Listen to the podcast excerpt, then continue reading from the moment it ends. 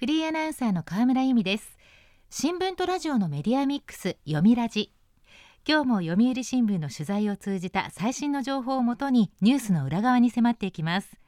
今日は読売新聞編集委員丸山純一さんにご登場いただきます。丸山さんよろしくお願いします。はいよろしくお願いします。丸山さんは金融問題や災害報道に長く携わってこられました。また読売新聞オンラインでは今につながる日本史というコラムを連載中です。丸山さんはお城やお寺古戦場巡りがライフワークということですが今年ぜひ訪ねたいと思っているのはどこですか？そうですね。あの災害報道って今ご紹介いただきましたけど、はい、このきっかけは私熊本にいてえ熊本地震に遭ってることがきっかけなんです、はい、熊本城。もう何回かもちろん見てるんですけど、えー、復旧までまだ25年以上かかるということで、はい、その足取りですね、これを見てみたいですねなるほどそして丸山さんに伺う今日のテーマはこちらです2024年経済展望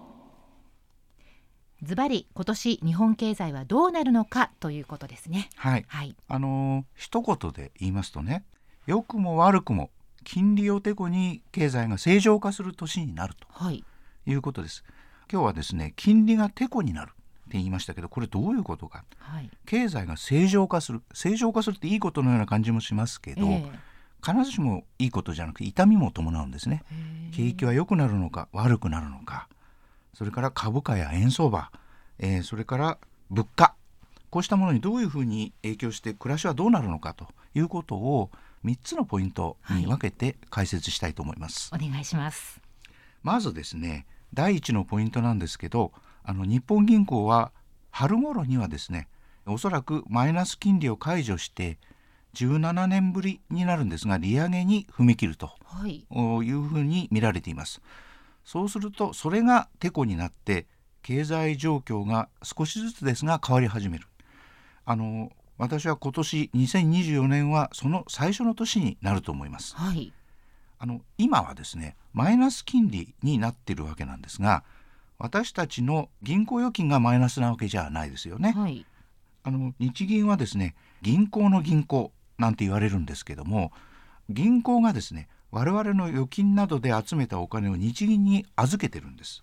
ただ銀行の日銀への預金額が大きすぎるとですねその分世の中にお金が出回れなくなるので、はい、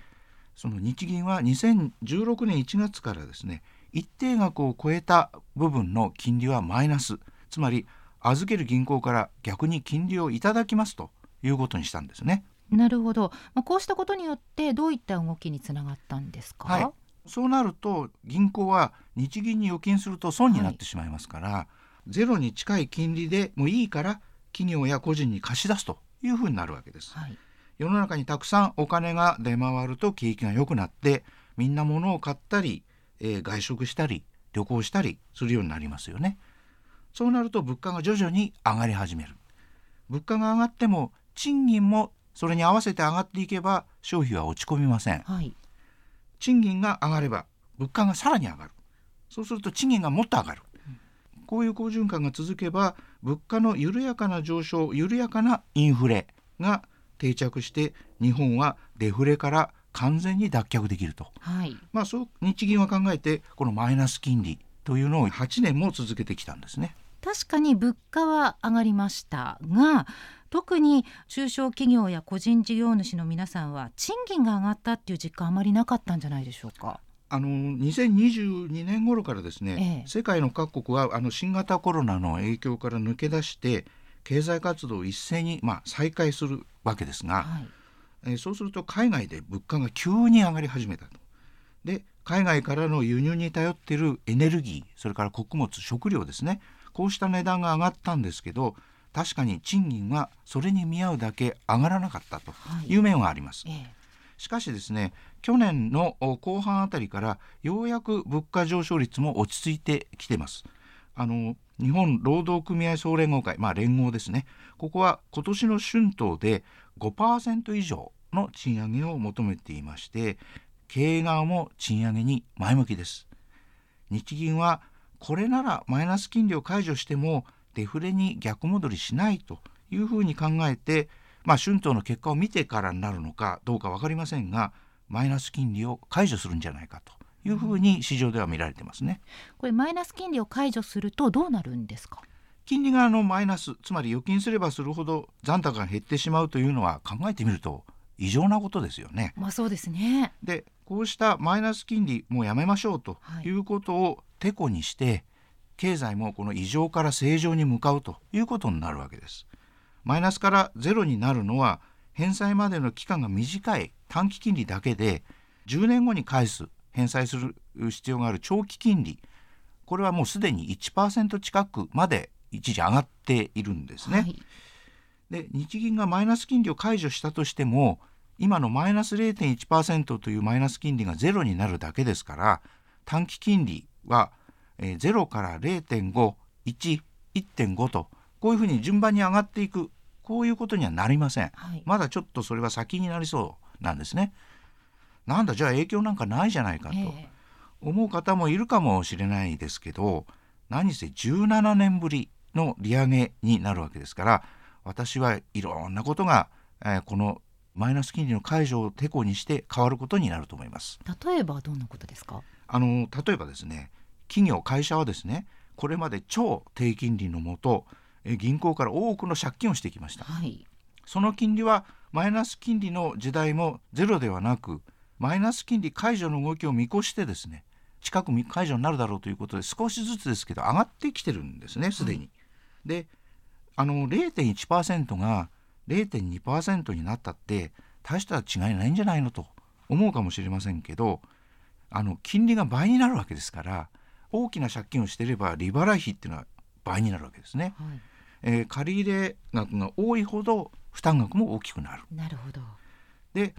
政府はですね新型コロナ対策で業績が悪化した企業を救うために実質金利ゼロしかも担保もいりません無担保のゼロゼロ融資というので43兆円も貸し出してきてるんですね。まあ、すでにこの43兆円というのは返済が終わってる返済始めている企業もあるわけですけど返済が遅れている企業は借り換えようにもですね金利上がりだしますから金利が払えなくなって今後倒産が急増するという見方があります。なるほど。他にはどんな点がありますか？で次第2のポイントでお話しますとですね、はい、アメリカ経済。これが今年2024年の夏には落ち込むという見方が多いんですね、はい、あのアメリカは日本より早く物価高の波が来てアメリカの中央銀行にあたる FRB 連邦準備制度理事会は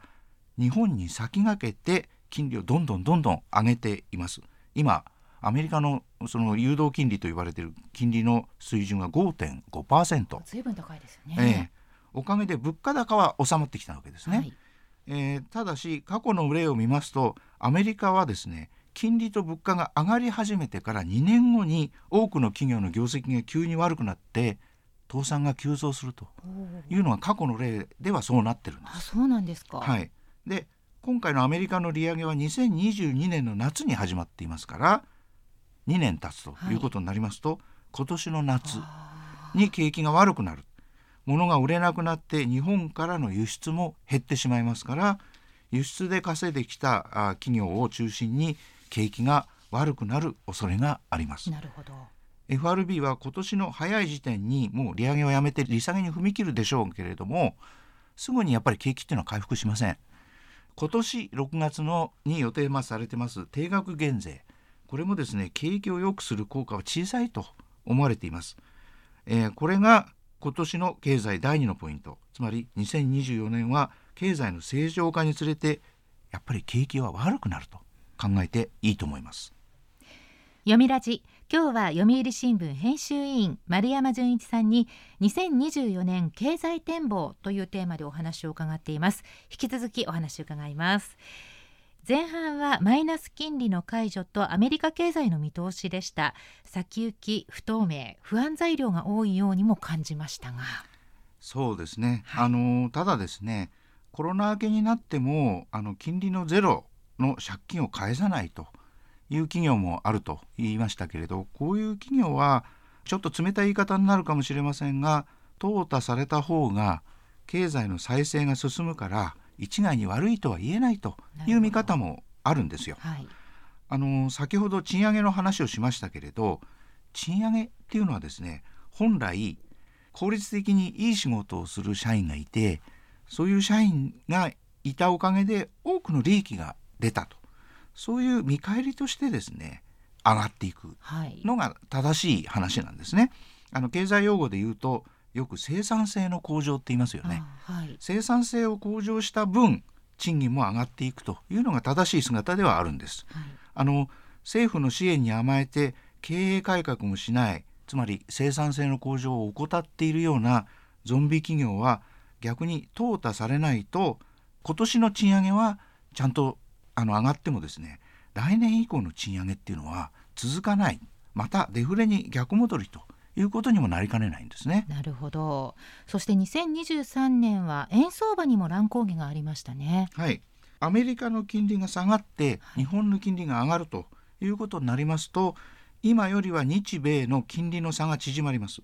これまでは日本で資金を運用するよりも円をドルに変えて金利が高いアメリカで運用した方が得だということで円を売ってドルを買う人がま増えて去年は円安ドル高が進んだ局面もありました、はい、ただですね金利差が縮まると円安は止まる方向に向かうわけですね。したがって為替は円高に触れるということになります。しかしですね先ほどお話しした通り日本の金利がゼロからどんどんどんどん段階的に上がっていくということはなさそうなので、えー、急にどんどん円高になるということも多分ないだろうと、はい、円安で日本には外国人の観光客が、まあ、かなり大勢来てますけれども、はい、これは多分私あの今年も続くと思います。なるほど。それからですね株価ですけれども日本の株価っていうのはアメリカの株価の影響を受けやすいのでアメリカの景気次第ということになるんですけども、えー、先ほどお話ししたように夏以降アメリカの景気は多分振るわなくなると。はいいうことであんまり日本の株価もパッとしないんじゃないかなと思います。ただアメリカの景気の冷え込みが予想以上であの FRB が利下げを急ピッチで進めるということにもしなればアメリカの株価はさほど落ちませんから日本の株価も上がっていくということになると思います。ただですねさっきお話ししたようにゾンビ企業の退治生産性が低い企業が淘汰されないうちに株高だけが進んでしまうとバブルが生まれて近い将来暴落するリスクも高まるという面はあるんですけどね。なるほど。まあ、これまでのお話を踏まえた上で、私たちの生活はどうなりますでしょうか？はい。あの3番目のポイントとして、はい、物価高どうなるということなんですが、はい、ようやく企業の価格転嫁つまり原材料が上がった分の小売価格に転嫁するこの価格転嫁も終わって今年はだいぶ収まってくると思います。そうですか。はい。春以降の賃上げも昨年以上に期待できると思います子育て世帯への支援こうしたものもある程度充実してきてますから、これも期待していいと金利が上がれば銀行預金の金利も上がってきますしたがって年金生活者あの稼ぎというよりは過去の貯金を切り崩して生活しているような方々には金利が上がるというのは朗報になると思いますじゃあ楽観していいんでしょうかねただですね、はい、まあもちろんいいことばっかじゃないわけですよ。はい、金利が上がりますと住宅ローンの変動型金利がまあ上がってきます。そうすると利息の負担が増えます。あの金利が安いうちに固定型の住宅ローンに借り換えるべきだという人もいるようですけれども固定型の金利はまだ変動型よりだいぶ高いんですね。はい、だから先ほどからお話ししてますように金利がどんどんどんどん上がってくるっていうのはもうちょっと先になりますから今慌ててその固定型に借り換える必要はないと思います。しかしですね住宅を買う時は将来の金利負担これ今まであんま考えなくてよかったんですがこれは考えなきゃいけなくなると思いますね。まあ、超低金利の時代は終わるということですね。はい、で一言付け加えると一番暮らしに影響が出るっていうのは実は金利の上下によるものよりはこの働き方が変わることじゃないかと思うんですよ。はい、働き方、ええ、あの金利ゼロということでいくらでも借金ができる時代が終わりますとあの企業も個人も生産性の向上効率的に働いてしっかり稼ぐということがこれまで以上に求められます。で今年は物流運送業界で2024年問題と言われてましたけども働き方改革が始まります。あのコロナ禍で普及したテレワークこれもだいぶ定着してますよね。はい、でチャット GPT や人工知能 AI こうしたものも普及してきました。あのこれまでのゼロ金利のぬるま湯に慣れきって現状維持や縮小均衡を抜け出せない企業というものを合わせてですね個人あんまりブラブラ仕事をしないでもなんとなくお金をもらってたこういう人たちもちょっと考え直さなきゃいけない年になるかもしれません。なるほど、まあ、なんといってもマイナス金利解除へという節目の年になりそうですがゼロ金利やゼロゼロ融資がなくなってお金を借りることにコストがかからない時代終わりということでいいでしょうか？はいだからそれが正しく正常化ってことなんですよね。はい、なるほどあのかつてアメリカに次いで世界第2位だった日本の国内総生産 GDP は今や中国それからドイツにも抜かれて世界第4位に転落していますお金を借りるのにはコストがかかるよというの当たり前の経済に戻るということなんですがこれは企業や個人さらに言うと膨大な財政赤字を放置したままになっている政府国に対してもですね当たり前な意識改革を求めるまあ今年はそういう年にもなると思いますそんな中で読売新聞では新しいプロジェクトが始まるということですね。はい。読売新聞は創刊150年になるんですけども、はい、えー、これを記念しまして日本経済の成長を生活者目線で後押しするプロジェクト「目覚めよジャパン」かっこいいですね。目覚めよジャパン。を立ち上げます。うん、まあ私も実はさまざまな角度から日本経済の潜在力を目覚めさせる処方箋を探っていきたい。こういうふうに思っています。楽しみにしております。ふれあいの歌今日はラジオ YT に代わり日本新聞協会が開催する新聞配達に関するエッセイコンテストの入賞作品をご紹介します。コンテストでは毎年新聞配達や新聞販売所に関する心温まるエピソードを募集。30回目の今年は3つの部門に合わせて3223編のエッセイが寄せられました。東京大手町の読売新聞東京本社3階ギャラリーでは日曜を除く今月11日木曜日から26日金曜日まで30点の入賞作品を展示します。この展示に合わせて2週にわたり入賞作品をご紹介します。今日はまず大学生社会人部門の最優秀賞作品をご紹介しましょう。大阪府本田義則さん61歳のエッセイ。あの日の青年。交番勤務の警察官と新聞配達の青年の何気ないやり取りが綴られています。あの日の青年。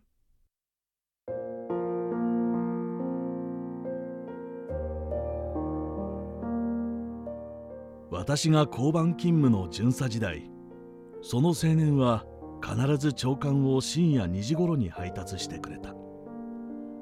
この町ではなぜそんなに早く配達してくれるの？といつも疑問に思っていたことを尋ねた。警察署と交番にはいつも一番に配達します。と返してくれた青年に「へえそうなの」と驚く私に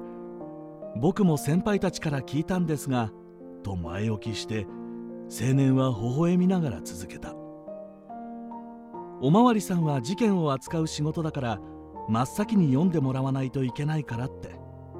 それに明け方までずっと頑張ってるでしょ？僕らと同じ仲間ですよね。お疲れ様です。軽く頭を下げてバイクの音を響かせながら青年は次の配達に向かった。同じ仲間。確かに私たちと彼らは社会をつないでいる。新聞の社会面に載る出来事の守り手と町の人々にその出来事を知らせる重要な役目。あの日は木枯らしが吹く寒い夜だった。青年の姿と大学生時代に新聞配達をしていた私の姿と重なった。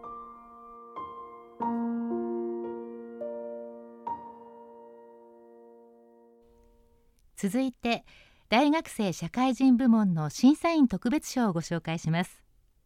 宮崎県山田美和子さん42歳のエッセイ。感謝時代とともに。新聞をめぐる家族の姿が目に浮かんでくるようです。感謝時代とともに。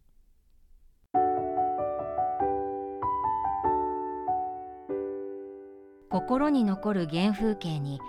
毎朝新聞を広げて隅々まで読んでいる祖父。そしてその上に乗っている猫がいる。その日課は父にも引き継がれ子供の私が横から覗き見をする。小さい頃はもっぱら4コマ漫画を食い入るように見ていてそれが家族のコミュニケーションの一つになっていた。やがて私も家庭を持ち実家と同じ新聞を読むようになった。そんな新婚時代に起きた東日本大震災。家具が倒れライフラインが使えず不安な日々に届いた新聞。情報があることがとてもありがたく新聞屋さんの努力と苦労を思うと頭が下がる思いだった。この新聞は捨てられない。夫婦で意見が一致しラップで大事に巻いて今でも大切にとってある。月日が経っても変わらないものがある。新聞によってつながれる家族の絆は今もなお引き継がれている。ママ新聞見せて。これからもずっと。よろしくお願いします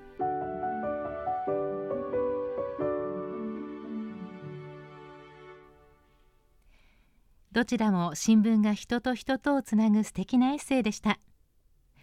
新聞配達に関するエッセイコンテストの入賞作品2点をご紹介しました。読売新聞東京本社3階ギャラリーでは今月11日木曜日から26日金曜日までこのコンテストの入賞作品30点を展示します。入場は無料です。また会場内ではエッセイの入賞作品集も無料で差し上げます。ぜひお立ち寄りください。週刊ニュースラジオ読みラジお別れの時間です。今日は丸山純一さんに今年の日本の経済の動きを読み解いていただきました。丸山さん最後に一言お願いします。あの少し悲観的なことを申し上げたかもしれませんけど基本的に賃上げっていうのは期待できますから、はい、春からいい年になる面もたくさんあります、はい、希望を捨てないで頑張りましょう、はい、丸山さんありがとうございましたえ来週はメインキャスター丸山純一さん。トークゲストは読売新聞世論調査部編集委員片山和弘さん。